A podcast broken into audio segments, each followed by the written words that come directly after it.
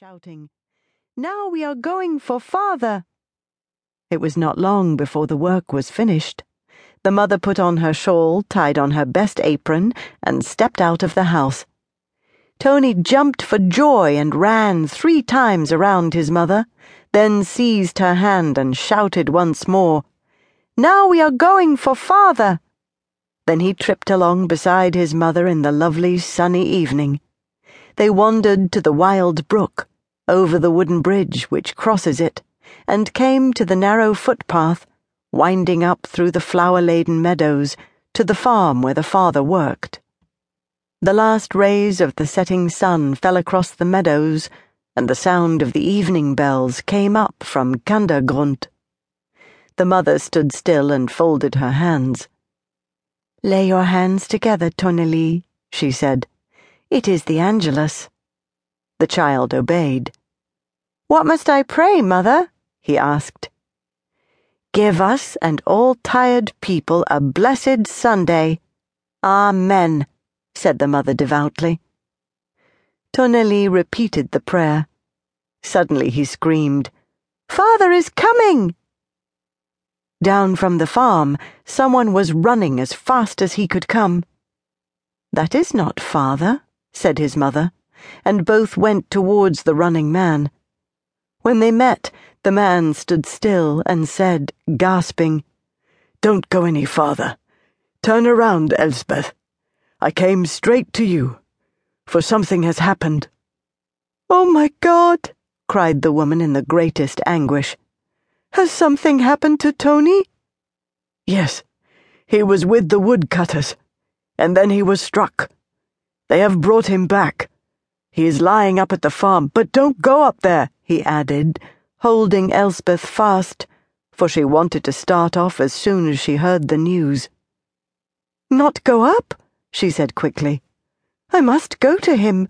I must help him and see about bringing him home." "You cannot help him. He is... he is already dead," said the messenger in an unsteady voice. Then he turned and ran back again, glad to have the message off his mind. Elsbeth threw herself down on a stone by the way, unable to stand or to walk. She held her apron before her face and burst into weeping and sobbing, so that Töneli was distressed and frightened. He pressed close to his mother and began to cry too. It was already dark when Elsbeth finally came to herself and could think of her child. The little one was still sitting beside her on the ground, with both hands pressed to his eyes and sobbing pitifully. His mother lifted him up. "Come, Töneli. We must go home. It is late," she said, taking him by the hand. But he resisted. "No, no, we must wait for father," he said, and pulled his mother back. Again she could not keep back the tears. "Oh, Töneli, father will come no more," she said, stifling her sobs. "He is already enjoying the blessed Sunday we prayed for, for the weary. See, the dear Lord has taken him to heaven. It is so beautiful there, he will prefer to stay there." "Then we will go too," replied Töneli, starting along.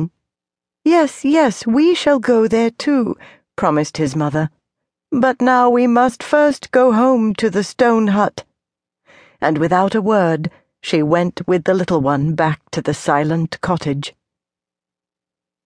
The proprietor of the Matten farm sent word to Elsbeth the following day that he would do everything necessary for her husband, and so she need not come until it was time for the service, for she would not recognize her husband.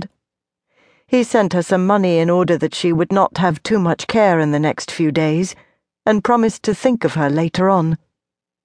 Elsbeth did as he advised and remained at home until the bells in Kandergrund rang for the service. Then she went to accompany her husband to his resting place.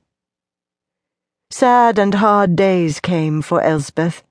She missed her good, kind husband everywhere, and felt quite lost without him.